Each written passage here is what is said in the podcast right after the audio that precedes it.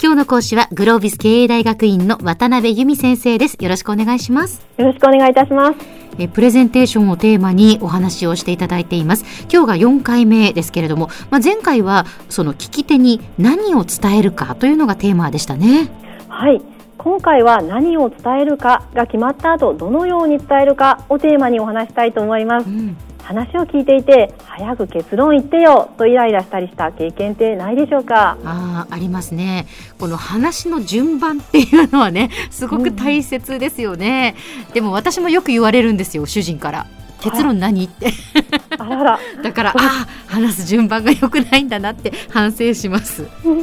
はい、そうですよね。なんかそういうご経験のある方多いかなと思います。本や資料を読む場合なら、気になる部分から読んだり、ざーっと飛ばして読んだりということもできるんですけれども、プレゼンは発表者が話していることをただ聞いているだけとなります。そこで相手が話してほしい順番を考えて、聞き手の監視を引き続けるということがとりわけ大切になります。この話の流れのことを今回ストーリーラインと呼びたいと思います。聞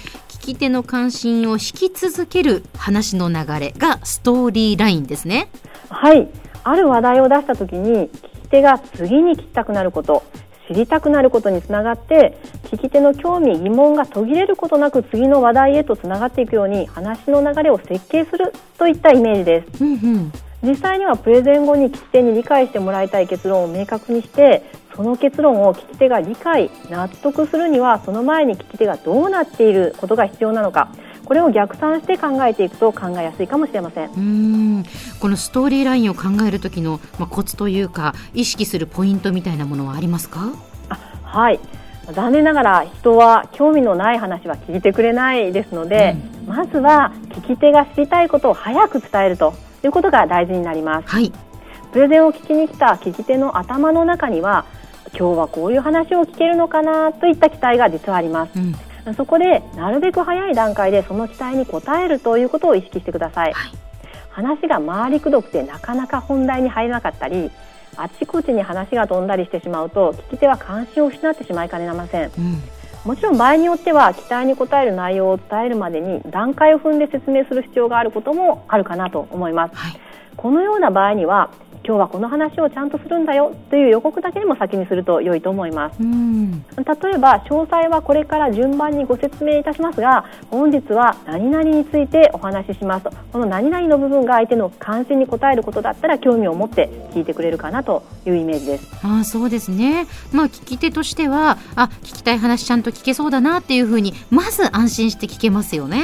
そうですね。この早く伝えるということに加えて、聞き手の関心が高いことに多くの時間を割くということも意識するといいかなと思います。ついついプレゼンをやっていると、本題でない話題に時間を費やしてしまうということがあるんですけれども、ご自身の中で意識して気をつけるようにするといいと思います。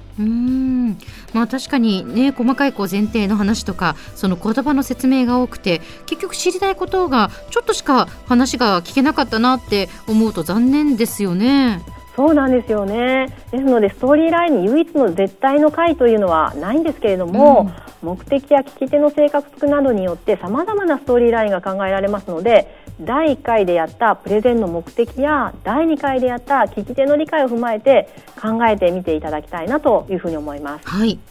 そのストーリーライン、考えてみるっていう時に、この考えやすくなるヒントって何かありませんか？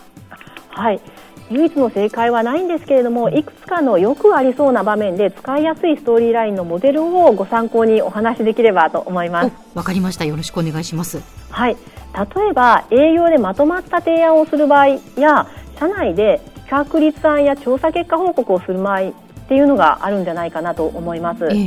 もともとこのような場合は、相手との間でそのプレゼンに至る文脈を理解し合っていて、結論から示した方が良い場合ということになります。ありそうな場面ですね。このような場合には、まず結論を話した後で3点ほどに絞った理由や解決策を説明するというような流れがおすすめです。なんか論理的に話す人がそういう話し方をするなっていうイメージがありますね。そうですよね。結論からとよく言われますけれども、コンサルティング会社のレポートなんかでもよく使われている流れになります。他によくありそうな場面として、意思決定までは至らないけれども相手の理解や共感は得たいという場面もあるかなと思います。確かにありますよね。そんな場面では冒頭は相手が共感しやすい話題から入って、それと関連させながら次第に本来の目的となる内容に近づくように誘導するという流れがおすすめです。はい、この流れを使う場合のコツというのは、途中で相手にとって少し意外な新発見となるような視点を混ぜて、最後に目的のある議論に落とし込んでいくようにするということです。はい、物語でよく使われる起承転結の流れと思ってもらえればイメージしやすいかと思います。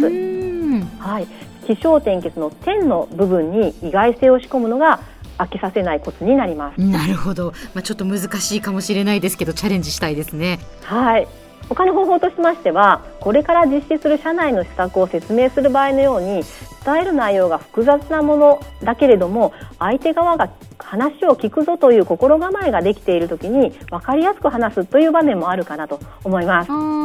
社内の説明会なんかはそういう感じですよね。そうです。そのような場面では、例えば百科事典やウィキペディアの説明のように概要から伝えて、続いて詳細な説明、過去の経緯、実績通知、関連事項といった順に話していくことが考えられます。はい、このパターンは起伏がなくて無難な話し方の流れということは言えますけれども、話を聞いている相手にとっては話の展開が予想しやすくて混乱しにくい流れということができるかなと思います。なるほど。こうやってね、お話を聞くと、そのプレゼンの目的とか相手に合わせていろんなストーリーラインのパターンがあるんですね。はい、ちょっと頭の片隅に置いておくだけでプレゼンの準備をする際に役立つかなと思います。はい、では先生、今日のまとめをお願いします。はい、聞き手の関心を引き続けるにはどのような流れで話したらよいのか、ストーリーラインを考えることが大切になります。このストーリーラインを考える際のポイントは、聞き手が知りたいことを早く伝えること、聞き手の関心が高いことにより多くの時間を割くこと、この2つがポイントになります。場面に応じて使いやすいストーリーラインのモデルもあるので、状況に応じて参考にすると考えやすく、プレゼンを準備する際の参考になるかと思います。ぜひ身近なプレゼンからストーリーラインを意識してプレゼンのご準備をしてみてください。今日の講師はグロービス経営大学院の渡辺由美先生でした。どうもありがとうございました。ありがとうございました。